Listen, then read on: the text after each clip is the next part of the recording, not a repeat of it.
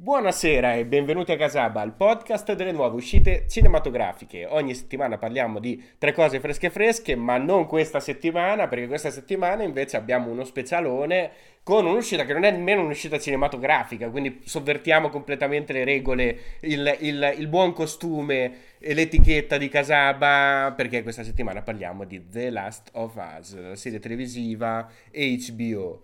Allora, canali, qua.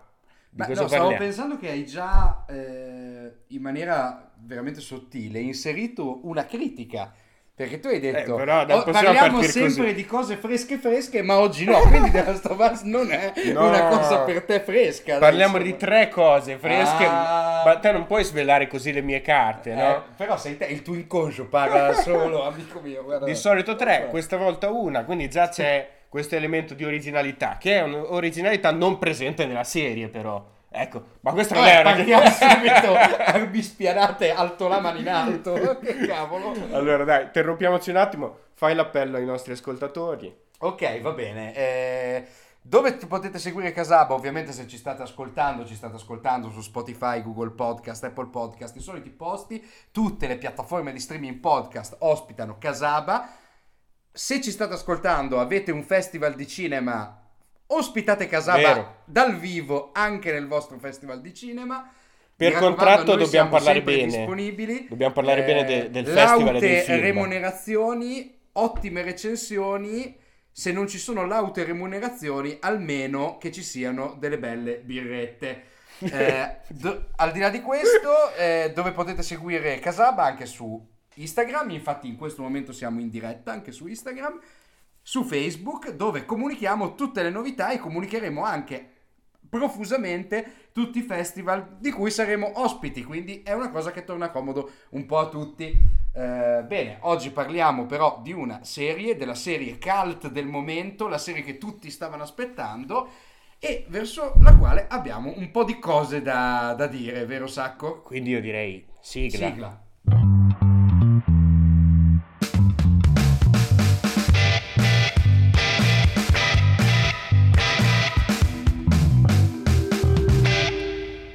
E quindi questo The Last of Us, intanto per chi ci seguirà su Spotify questa cosa mancherà, ma glielo spieghiamo lo stesso, è appena stato taggato Alessandro Borghi sulla nostra live su Instagram, quindi speriamo che si aggiunga anche lui, magari lo aggiungiamo e parla un po' male anche lui di The Last of Us. Esatto. Allora questa serie produzione 2023, appena uscito l'ultimo episodio, serie prodotta dall'HBO, abbiamo detto, quindi una grande produzione, un'importante produzione televisiva. Il costo di ogni episodio si aggirava tra i 10 e i 15 milioni di dollari per un totale di 9 episodi. Inizialmente ne erano stati annunciati 10, poi invece si sono ridotti a 9, ma anche perché il primo è particolarmente lungo, quindi vale quasi come un doppio. E poi comunque è bello, fa un po' strano fare 9 episodi. 9 episodi ultimamente funziona molto bene. Sembra un po' interrotto, funziona molto bene. 10. Allora, correggimi se sbaglio, la prima serie di Refn non era 9 episodi? No, era 12 tipo. Ma va là, quella sì, con coso, sì. Molto dai anni. 9 episodi era, se non 7. Io mi ricordo che aveva il numero dispari, con l'ultimo che è pure a metà. Vabbè, approfondiremo, dai. Approfondiremo. Sì. E questo The Last of Us, insomma, di cosa tratta, prima di tutto? Intanto è tratto da un videogioco. Informazione fondamentale. Il videogioco del 2013 della Naughty Dog, famosa già per varie cose, tra cui anche per la serie di Uncharted, che aveva una dinamica molto cinematografica, che poi riprende anche il videogioco The Last of Us, che da subito ottiene ottime recensioni, oltre che per il gameplay, le qualità della grafica, anche e soprattutto per una storyline molto approfondita, una relazione tra i personaggi centrale all'interno della storia, all'interno delle dinamiche del gioco, e quindi insomma questo videogioco che da subito ottiene un enorme consenso, un enorme successo dopo 10 anni dall'uscita del videogioco, finalmente anche la serie, di cui si parla già da parecchio, sono almeno 3 anni che è stato annunciato il progetto, e già dall'annuncio devo dire HBO che mette la firma, mette il cappello su l'adattamento seriale di un videogioco così apprezzato e tra l'altro dai contenuti profondamente discussi, molto chiacchierato, già molto cinematografico. Ecco che l'HBO mette il cappello della produzione della serie e già tutti sperano bene, perché comunque HBO è difficile che sbagli un colpo. Ma infatti dopo parliamo anche di questo. Intanto la trama. Siamo nell'anno 2023, quindi esattamente nel presente, 20 anni dopo lo scoppio di questa epidemia brutale di Cordyceps, che è un fungo. Questo fungo che attacca gli esseri umani e prolifera nel corpo degli esseri umani e degli animali anche, fino a quando teoricamente tutta l'umanità rischia di essere distrutta. Per chi avesse frequentato le librerie ultimamente, magari spinto anche dalla pandemia, che erano le uniche cose con cui ci si poteva distrarre a momenti, sembrava di essere tornati un po' nel 700 tipo, recentemente è... ha acquisito insomma caratura di bestseller un saggio sui funghi che si chiama L'Ordine Nascosto, scritto da Merlin Sheldrake, dove si parla proprio di questo tipo di fungo che in realtà, diciamo nel mondo naturale, attacca la mente il sistema nervoso degli insetti e li controlla come se fossero degli zombie. Sono proprio, le fa diventare le formiche zombie, dice nel libro. Tra l'altro, se leggete in parallelo la storia di The Last of Us e questo libro di Merlin Sheldrake, troverete un sacco di collegamenti interessanti, perché soprattutto nella partenza del plot molte informazioni contenute nel libro di Sheldrake tornano utili per capire un po' le dinamiche biologiche dello sviluppo di questo virus. E anche il fatto che effettivamente dei funghi, come dicono i 2 vampiri di Only Lovers Left Alive, sappiamo pochissimo, e per questo sono molto affascinanti, e anche il fatto che effettivamente potrebbero diventare, lo dice anche Sheldrake, un'arma batteriologica letale per gli esseri viventi. Quindi, insomma, il substrato di The Last of Us già molto interessante e ricco, esattamente come il substrato del terreno sotto i nostri piedi tutti i giorni, come ci dice Sheldrake. Vabbè, chiaramente Neil Druckmann, creatore della serie, del videogioco, il libro non se l'era letto quando ha fatto il gioco, perché non era ancora uscito, no? Okay. Quindi se l'hai letto adesso e ha aggiunto l'informazione nella serie TV, perché c'è la prima scena che pare riassunto di quelle informazioni lì, tra l'altro anche molto bella, molto scena. Bella, sì, molto sensata, molto sensata. L'avrà diretta Balagov? Boh, chi lo sa. C'è un grande mistero, Questa The Last of Us già parte con un certo interesse cinefilo, perché era stato annunciato che i primi 2 episodi sarebbero stati diretti niente proprio di meno che da Kantemir Balagov, giovanissimo regista russo, autore già di 2 film pluriosannati dalla critica, presentati a Cannes, Tesnota e Ben Paul, che è la ragazza d'inverno, la ragazza d'autunno, che non si capisce se è fuggita in America o se no. È fuggita in America. È in America, quando è scoppiata la guerra in Ucraina è fuggita in America. Sembrava dovesse dirigere effettivamente questi 2 episodi. Questa notizia in realtà ha retto fino a che questi episodi non sono stati effettivamente lanciati e non c'era la firma di Balagov alla regia. Si è scoperto, sembra attraverso il suo canale Instagram, che lui ha diretto un 40% di questi episodi e poi si è dato alla fuga anche da questo set, che immagino che non... Questo già fa un po' immaginare quale fosse l'atmosfera per i registi coinvolti, perché un po' si forgia l'HBO in questo caso di aver chiamato in scuderia per la realizzazione di alcuni di questi episodi alcuni registi, diciamo, sulla cresta dell'onda, emergenti, europei, famosi ai festival. Però effettivamente diciamo che la regia non è proprio la caratteristica principale di questa. Vabbè, pare che Balagov abbia dichiarato piuttosto che stare sul set di The Last of Us torna in Russia, sì, esatto, un aereo di nascosto esatto, e si è infiltrato. Non abbiamo ancora parlato della trama in realtà di The Last of Us. Allora dico due parole, poi tanto poi ci concentreremo, ci sono tante cose da dire, veramente piatto ricco, micifico questa serie. I protagonisti della vicenda, no? Abbiamo detto siamo 20 anni dopo rispetto all'inizio di questa terribile epidemia funghina.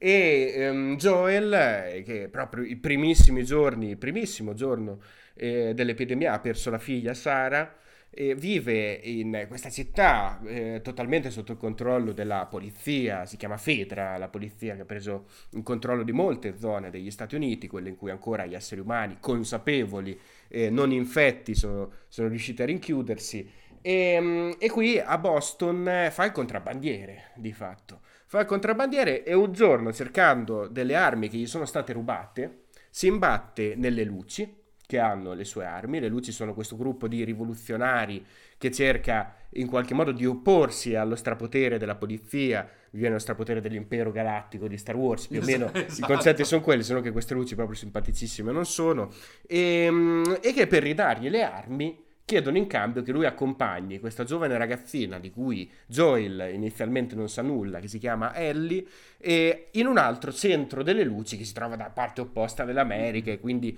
gli chiedono fondamentalmente di compiere questo viaggio all'esterno delle mura della città, totalmente esposto alla minaccia degli infetti e dei gruppi di ribelli, di poliziotti, di cattivissimi esseri umani che stanno cercando di sopravvivere all'esterno, e di portarlo fino a questo centro delle luci. Ovviamente lui accetta, anche perché sennò la storia non andrebbe avanti, quindi accetta. Partono il nostro Joel, che è interpretato, l'abbiamo ancora detto, da Pedro Pascal, e con la giovane Ellie, che è interpretata invece da Bella Ramsey. Entrambi gli attori erano già presenti in un'altra produzione HBO, la più celebre degli ultimi anni, che è House of the Dragon, è quella nuova, Game of Thrones, nella vecchia, non nella nuova, in Game of Thrones, e da qui in avanti si dipana la trama. Questo è in poche parole, e non c'è neanche tanto altro da dire, perché ecco, già questo elemento è tratta la serie televisiva da un videogioco, e il videogioco come caratteristica questa forte componente cinematografica, no? Però la componente cinematografica è sviluppata attraverso una solida scrittura dei personaggi nel gioco, no? È sviluppata attraverso questo svolgimento lineare che si presta alla pluralità dei punti di vista della macchina da presa, nei bellissimi filmati tra una sequenza e l'altra d'azione, di gameplay, che si presta anche a riletture, ad avere al centro la dinamica dei due protagonisti, ma anche la dinamica di questo mondo impazzito in cui la vera minaccia sembra non essere non tanto gli infetti quanto i sopravvissuti, no? Quello che rimane dell'essere umano, gli ultimi di noi, no? Bene. Nel momento in cui avviene questa trasformazione di format dal videogioco alla serie televisiva, e la prima grande difficoltà che ho avuto con questo prodotto è stato questo: trovarmi di fronte di nuovo quella dinamica, quello svolgimento così lineare, no? E ricordiamo che The Last of Us, il videogioco, non è un open world, no? È un gioco, una volta erano i giochi a scorrimento orizzontali, no? Esatto. Prosegue attraverso varie ambientazione dopo ambientazione, e i protagonisti vanno in una direzione unica. Sì. Ecco, è un po', non ti sembra che te di ritrovare all'interno delle serie questo svolgimento, no? In cui ogni episodio pare un po' fare da contenitore unico, fare da compartimento stagno, succede qualcosa, ci sono dei nemici, finisce questo svolgimento, finiscono, ci sono più nemici e loro proseguono il loro viaggio. Sì, no? Mi sembra parte integrante del ricatto alla base di questa operazione, cioè il fatto è che devi essere pedissequamente fedele a un prodotto già esistente che ha una schiera di fan che devono essere accontentati, cioè il fanservice ha un ruolo fondamentale, e difatti c'è il grande ricatto del seguire pedissequamente la formula videogaming, cioè lo spettatore medio di The Last of Us, o meglio quello a cui pensavano i produttori della HBO quando hanno messo in sviluppo la serie, qual è quello che ha giocato al gioco, adora le atmosfere del gioco e vuole ritrovare nel film esattamente le atmosfere del gioco. Questo è un po' il punto. Infatti, che cos'ha di, non dico sorprendente, ma sicuramente appassionante questa serie? Naturalmente il comparto narrativo, cioè la storia è effettivamente qualcosa di appassionante. Poi ci sono, per me, direi forse più il comparto narrativo, il world building, sì, no? Il world building, esatto, che c'è già una grande costruzione dietro. Esatto, quella è la cosa sicuramente più appassionante, come lo era anche nel videogame, da quel che mi ricordo delle giocate a cui ho assistito di amici che c'erano sotto con The Last of Us, il gioco, con tra l'altro però delle derive un po' alla Lost, mi viene da dire, di puntate incentrate tutte su personaggi secondari che diventano protagonisti per la durata di un episodio. Devo dire non brillantissime queste incursioni, la tanto osannata puntata 3 che vede protagonisti una coppia omosessuale che fa una vera e propria storia parallela alle vicende del protagonista. Sono amici di Joel. Sì, no? Sì, amici di Joel. Beh, francamente era stata molto discussa online al momento dell'uscita, non è che mi abbia sconcertato per chissà quale prova a livello narrativo o contenutistico.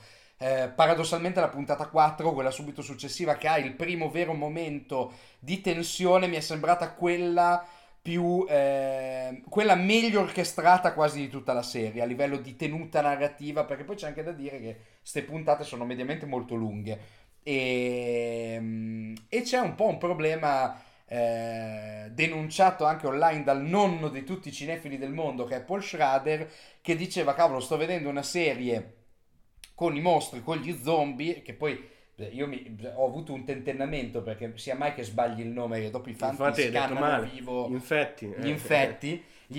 Sto vedendo una cosa con gli infetti. Bene, sono alla terza puntata, non ne ho ancora visto manco uno. C'è un problema qua, ragazzi. E a un certo punto, diciamo che questa sensazione anche a me, che sono un totale neofita di questo mondo, aveva permeato, insomma. Ma, guarda, questa è una questione curiosa, ci sono tante questioni curiose, infatti questa sicuramente. Allora, è evidente che una scelta voluta, immagino, dalla produzione, da Druckmann stesso. Ricordiamo che lo showrunner della serie, due showrunner della serie sono uno Neil Druckmann, che è il creatore del videogioco, e l'altro è Craig Mazin, che oltre ad essere il regista di Super Hero, non so se ti ricordi Super Hero, non mi ricordo, aveva uno di quei sottotitoli strani, chi ce l'ha duro la vince, una roba del genere, e è anche il creatore di Chernobyl, no? Chernobyl, questa serie ha avuto grande successo, sempre dell'HBO di pochi anni fa, e quindi insomma un po' le atmosfere del videogioco, un po' l'atmosfera di quest'altra serie che si dovevano commissionare insieme, è venuta fuori questa The Last of Us. No, dicevo, la questione relativa agli infetti, il numero degli infetti, no? È curiosa, perché in effetti è chiaro che c'è una volontà in infetti c'è una volontà evidente da parte dei due showrunner, e già in parte c'era nel gioco, ma in maniera molto più misurata, di concentrare tutta l'attenzione su quelli che sono i villain umani, no? I sopravvissuti, che quasi tutti gli episodi, a parte i primi in cui il viaggio parte, il terzo in cui ci sono appunto la coppia di amici protagonista, e il 7, l'episodio 7, che è l'episodio spin-off, prequel, con la backstory di Ellie. Tutti gli altri episodi sono questi esseri umani che vivono in piccole comunità, che fondamentalmente devono maciullare i protagonisti, no? È un po' questa logica meccartiana dell'uomo che è il male, ma che tra l'altro è già contenuta tutta nell'incipit, perché sostanzialmente lo scienziato dice: qua è il riscaldamento globale che fa adattare i funghi a questo al nostro sistema, e che quindi farà in modo che i funghi soggioghino l'essere umano a un certo punto. Esatto, e per i primi episodi capivo pure la logica, ti dico la verità, sembrava un po' seguire quella logica che nel mondo del cinema horror zombie proviene addirittura dal grande maestro, no? In qualche modo parliamo dell'umano, la questione politica, eccetera. Il grande maestro ovviamente Romero, e a un certo punto però mi sono iniziato a fare qualche domanda in più, per esempio, no? Ma questi che tutto il tempo Ellie e Joel, i nostri protagonisti, stanno in queste lande desolate, sì, no? Prima di entrare nelle varie comunità, in queste lande desolate, non succede mai un cazzo quando sono in giro. Sì, sì. Ci sono loro che parlano uno con l'altro, approfondimento psicologico, no? Capiamo qualcosa di più di questi personaggi, che sono, diciamo, intanto, poi magari ci torniamo, interpretati molto bene, sì, molto bene. Per quanto mi riguarda, una delle cose migliori della serie, mi pare, tutto il cast. Ma sicuramente, tutto il cast, mi pare che siano scritti in una maniera molto convenzionale, però sicuramente interpretati bene, e viene dedicato molto spazio al loro approfondimento. E quindi questi con i cavalli, con la jeep, vanno in giro, parlano, raccontami la barzelletta, dormi te che io sto sveglio, tutte queste cose qua.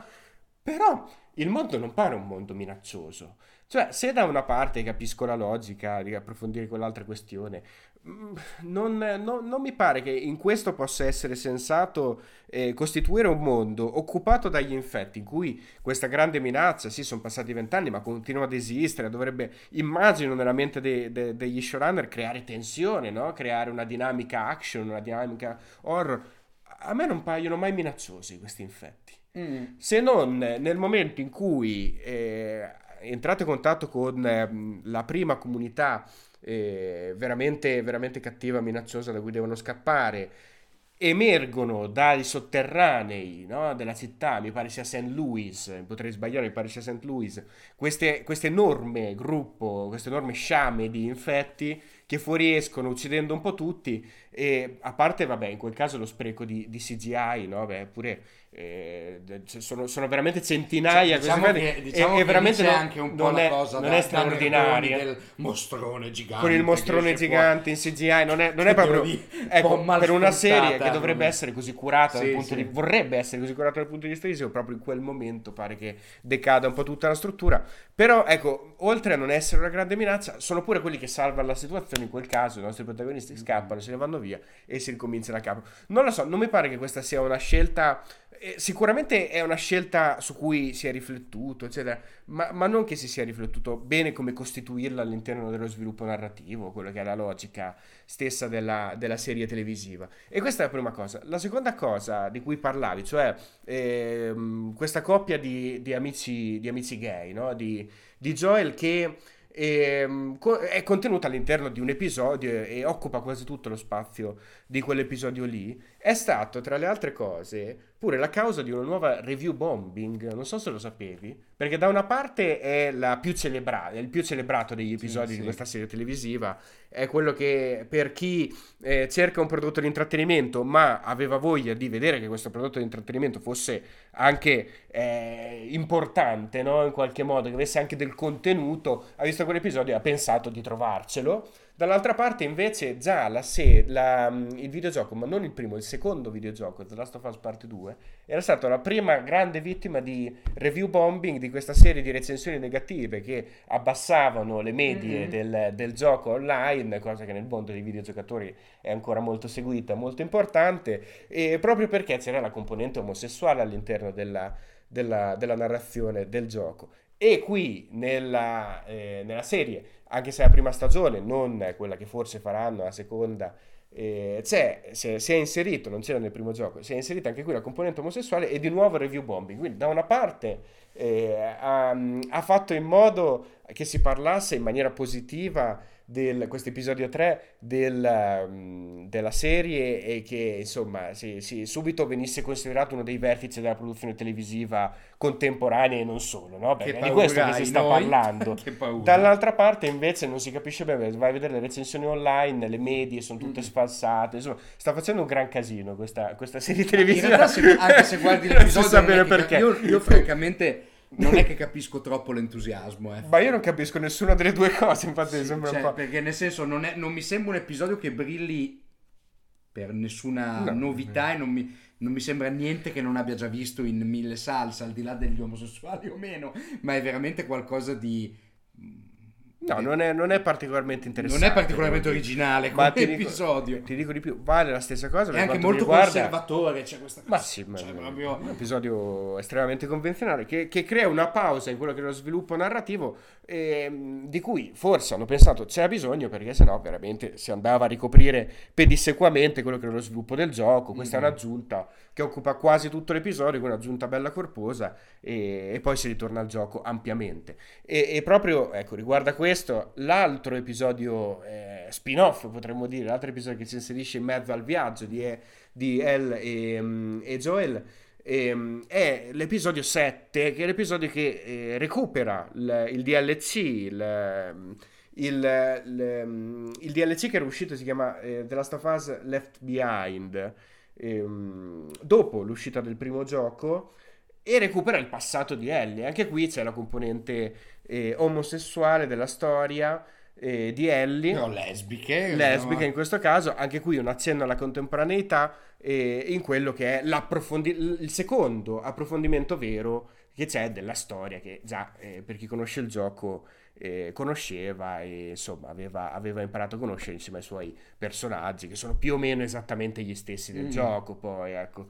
E quindi una scelta curiosa che ha creato questo grande scompiglio, e che, devo dire, oltre al fatto di aggiungere un elemento di contemporaneità di cui sicuramente c'è bisogno, un elemento di originalità, più l'episodio 3 che l'episodio 7, perché la storia dell'episodio 7 è una storia che già conoscevamo.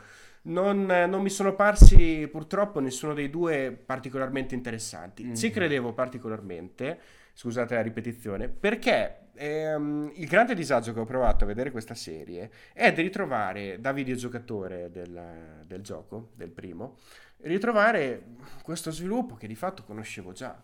Allora, se è vero che il mondo videoludico per forza di cose già si avvicina molto al mondo cinematografico, e The Last of Us era tra i videogiochi quello che forse più di tutti si avvicinava, forse insieme a Metal Gear Solid, per quanto mi riguarda, almeno di quelli che conosco, si avvicinava già molto al mondo cinematografico. Ritrovare una serie televisiva che riprende quelle dinamiche, quei personaggi, quello sviluppo, quell'evoluzione, quel finale, tutto quello che abbiamo già visto nel gioco, cercando di inserire qualche elemento in più nei dialoghi per approfondire un po' quello che è il passato di un personaggio, oppure quello che è il passato di un altro, le caratteristiche di uno, le caratteristiche dell'altro, però poi ritrovarsi gli stessi villain, ritrovarsi le stesse ambientazioni, ritrovarsi lo stesso sviluppo, ritrovarsi pure, dicevamo, lo stesso finale, mi stava indispettendo parecchio già dall'inizio.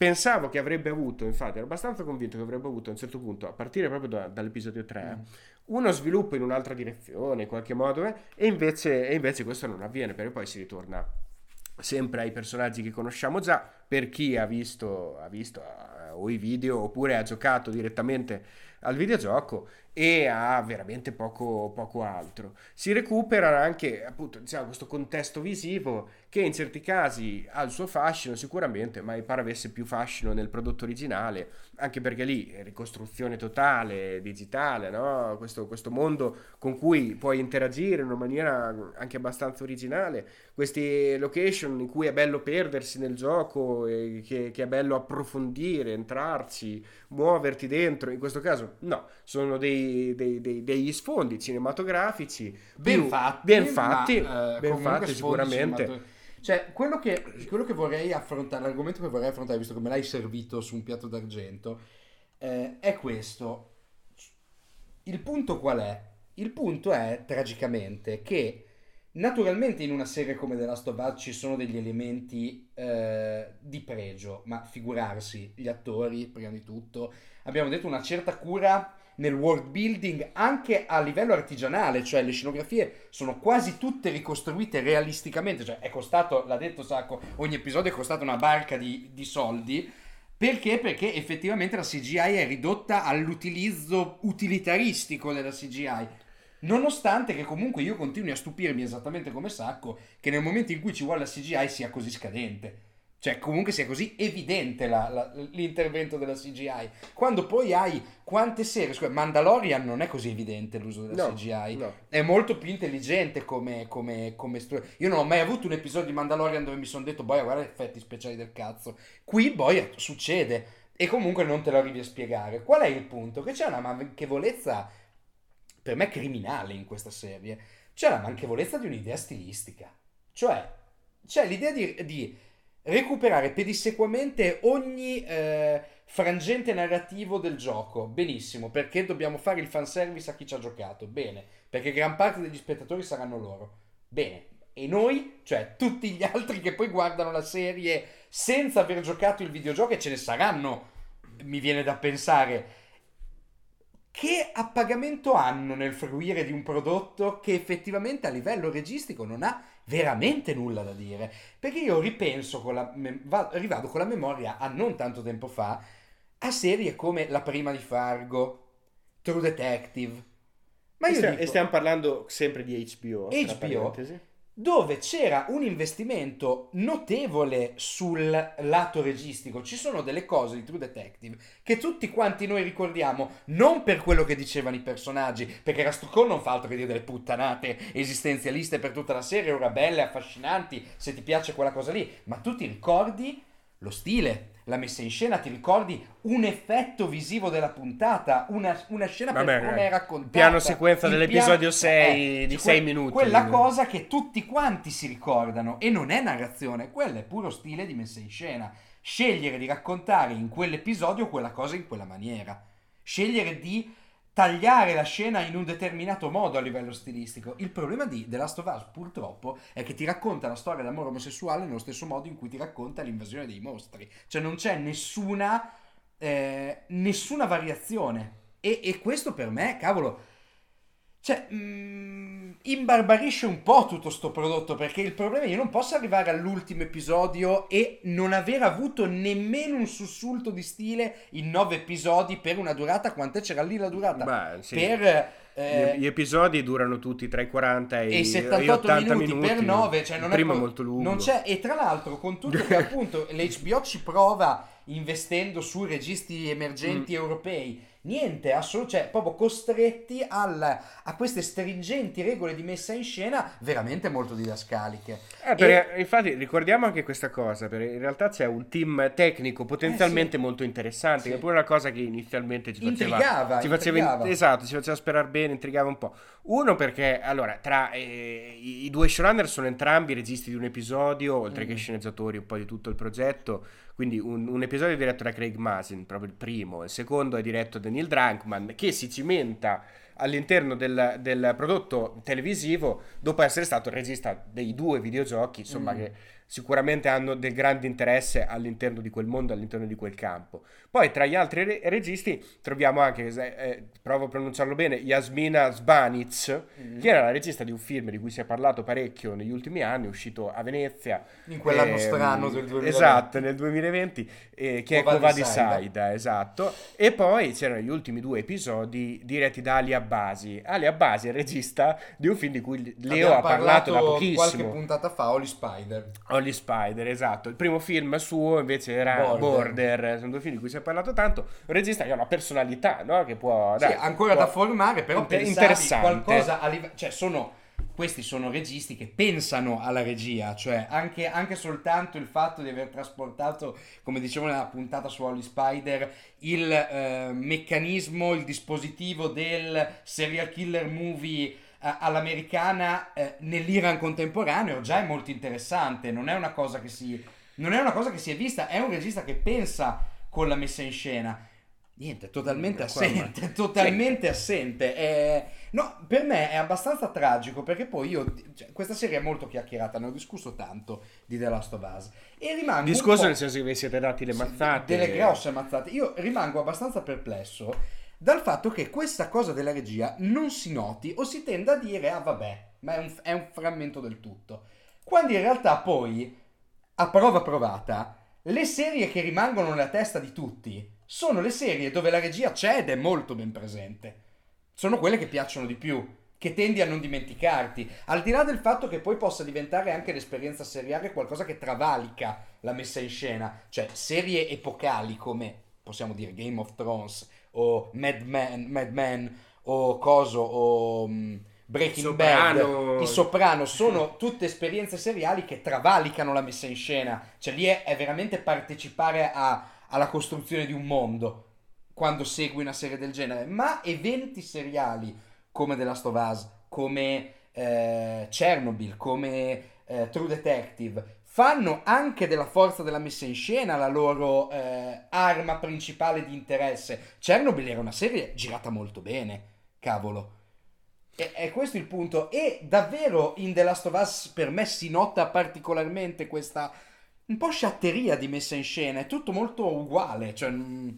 Ma sicuramente manca la personalità registica. Manca personalità. No? Mettendo insieme un team di registi diversi sotto il cappello di Druckmann, principalmente si è cercato di ricostruire qualcosa di buono per tutti. Il classico procedimento televisivo per cui il regista è una figura che viene un po' a mancare di fatto. È questo che si nota nella serie. Secondo me, e torniamo sempre lì, c'è un ricatto alla base. C'è il ricatto del fatto di trasportare in audiovisivo qualcosa che ha già uno stuolo di fan molto agguerriti, perché non mi spiego come invece progetti one shot, True Detective, Chernobyl, poi vengono lanciati, hanno un grande carattere, un grande stile visivo ed ecco che piacciono tantissimo.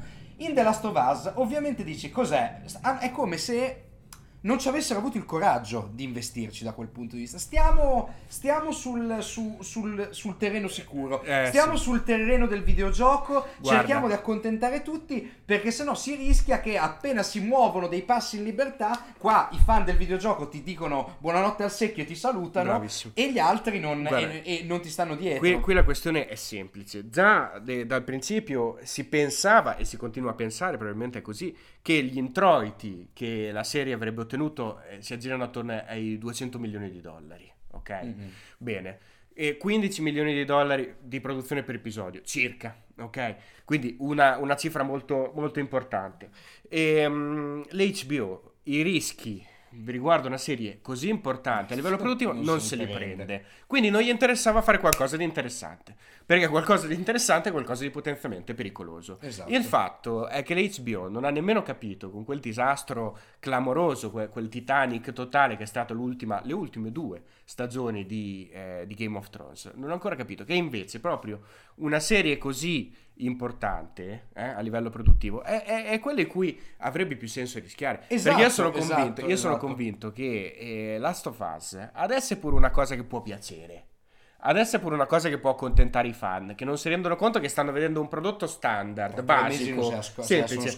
Tra un anno non ne sta parlando più nessuno, no. Poi già annunciata la seconda stagione di fatto, quindi subito già a gennaio era annunciata la seconda stagione, che dovrebbe ricoprire, prima ha ricoperto la trama del primo videogioco e del DLC Left Behind, la seconda, e dice Craig Mazin probabilmente ne faremo anche una terza, perché il secondo videogioco è più ampio, quindi c'è più narrazione, e ricoprirà la trama del secondo videogioco, e va benissimo, e sicuramente si farà, eccetera. Ma questo non può diventare una serie. Questa è la classica serie che parla al pubblico contemporaneo e del contemporaneo, quindi che da subito ottiene quei 4,5-5 milioni di spettatori a episodio, che li accontenta perché non si rendono conto di fatto di che cosa si stanno sorbendo gli spettatori, sia quelli, e mi preoccupa anche di più, sia quelli che il videogioco l'hanno giocato, sia quelli che non l'hanno giocato, e di fatto poi va a stemperarsi nel corso del tempo. Il fatto è che tu mi parlassi prima del fatto che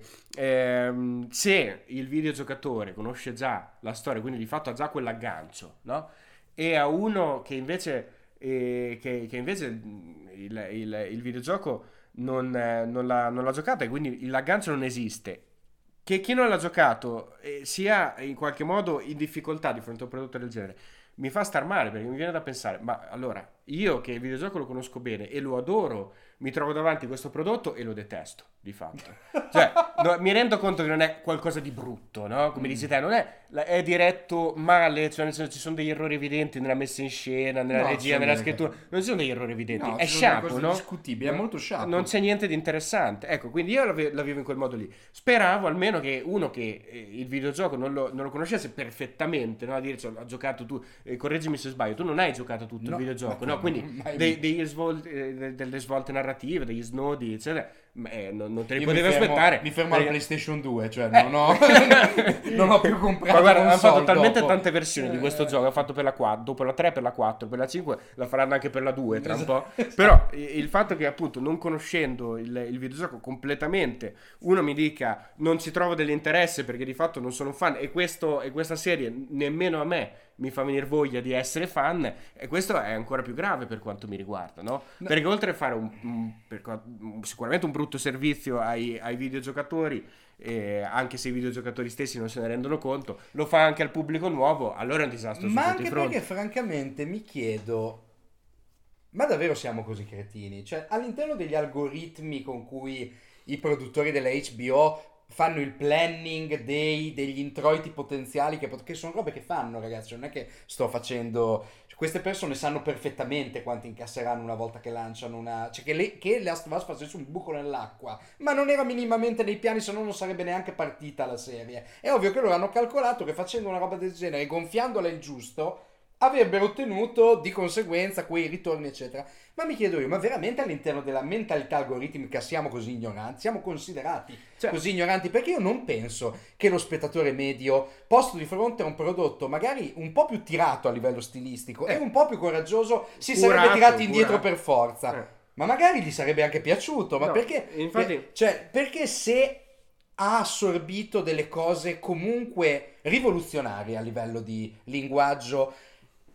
Ovviamente non stiamo parlando di far girare Last of Us a James Benning, ragazzi, o a Love Diaz, è ovvio che non parliamo di questa cosa qua, ma anche soltanto veramente proporre qualcosa di più memorabile e non soltanto di questo piacere immediato, per cui l'ho visto, appaga tutti i miei desideri, puerili desideri di videogiocatore, oppure è il puerile desiderio di vedere una roba senza impegnare troppo la testa e guardarla mentre stiro, mentre cucino, perché purtroppo Last of Us ci sono interi minuti, decine di minuti, che a me sembra sta roba qui, cioè una roba che ti reitera sempre le stesse informazioni perché tu nel frattempo magari ti sei perso qualcosa, quando invece, cavolo, credo che sarebbe bastato veramente poco per proporre agli spettatori qualcosa di più interessante, e non sono affatto convinto che si sarebbero tirati indietro, anzi, qualcuno l'avresti anche conquistato. Bisognava rischiare di più. Io veramente qui penso che il pubblico debba un attimo farsi, detto così sembra bruttissimo, farsi un esame di coscienza, come se avesse una colpa,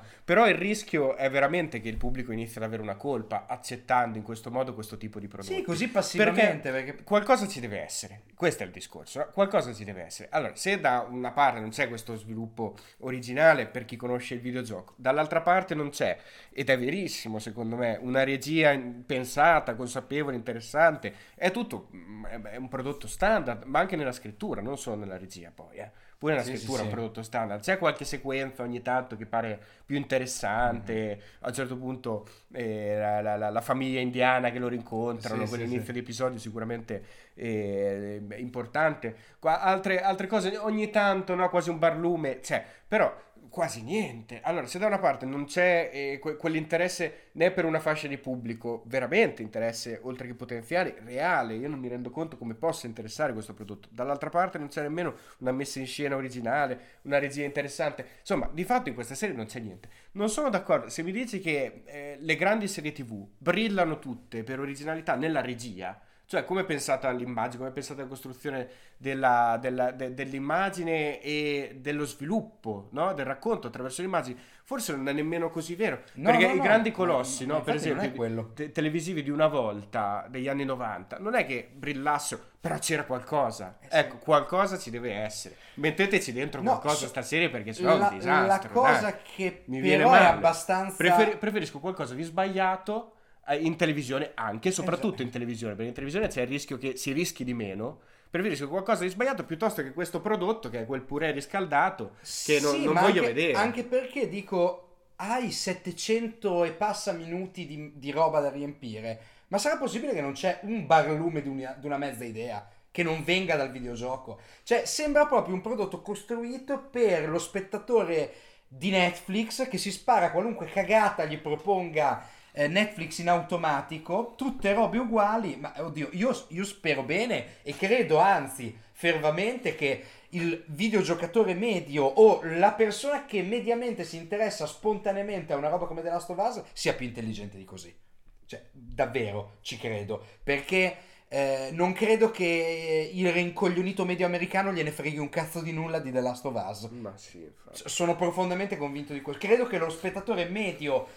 il target medio di una cosa del genere, ok, vuoi pigliare la massa, hai fatto benissimo, ma il target medio, se poi lo vai a sciorinare, credo che abbia gusti più affinati di così. Poi la cosa che dici delle serie è certamente vero, non è un ingrediente fondamentale avere una buona regia, però se penso a tutti gli ultimi eventi televisivi, seriali televisivi, sì, avevano tutti una buona regia, sì. Erano tutte cose che bene o male mi catturavano, a me in particolare, perché poi tendo a guardare quello come primo motivo di interesse, ma perché, guarda un po', coincideva la serie chiacchierata da tutti, che non fosse una roba mediata dai linguaggi delle sitcom o insomma delle robe più a rapido consumo, quasi tutte avevano effettivamente, cavolo, dell'inventiva registica. Dovrebbe essere oggi, per una produzione di questo tipo, condizione necessaria, sì. No, non dico necessaria e sufficiente, però necessaria, no? Una base su cui partire. E il fatto che non sia così in questo caso lo trovo un po' inquietante. Un po' inquietante sicuramente. E dico di più, le musiche di Gustavo Santolalla, che è compositore diventato famoso, sì, con le musiche, anche con le musiche del primo videogioco, bene. Ma era anche il compositore delle musiche di The Staircase, la serie che tu adori. Sì, fantastico. Esatto. E colonne sonore straordinarie, ricicla pure lui le sue colonne sonore, sì, del videogioco, e le riporta nella serie televisiva, facendo lo stesso procedimento che ha fatto la serie di fatto. Mm-hmm. E allora mi chiedo, ha senso? Cioè, è ancora la domanda che mi pongo di fronte a un prodotto del genere è questo: ancora ha senso per me guardarlo? Prima di tutto non è mai una domanda bella da farti, soprattutto in una serie che non dura 2 ore, no? Come un prodotto cinematografico dura tante ore. E poi soprattutto ha senso che venga proposto, veramente ha senso che venga proposto. Evidentemente ha avuto senso a livello commerciale, avrà senso a livello commerciale, si continuerà a farlo anche per le prossime stagioni, e va bene così se lavori in quel mondo, hai bisogno del tuo stipendio, hai la tua famiglia da sfamare, sei un produttore che vuole farsi soldi, va bene così, è chiaro che lo dobbiamo accettare come un prodotto di consumo. Io spero anche che ci possa essere altro. È chiaro che è un'occasione mancata. È un'occasione mancata. Perché con queste basi, lo dico in quanto spettatore, sì. No? Con queste basi, con questo materiale di partenza, davvero si poteva puntare un po' più in alto. Anche perché, tra l'altro, cioè, ci sono delle potenziali reference cinematografiche non sfruttate e molto importanti, che avrebbero anche allargato il bacino di utenza della serie. Ci si è accontentati di sfornare un prodotto mediocre, esattamente quello che si aspettavano tutti, e esattamente come nella vita, anche molto spesso con queste cose non è quello che ti aspetti che ti appaga veramente, ma è quello che non sapevi di volere che ti appaga.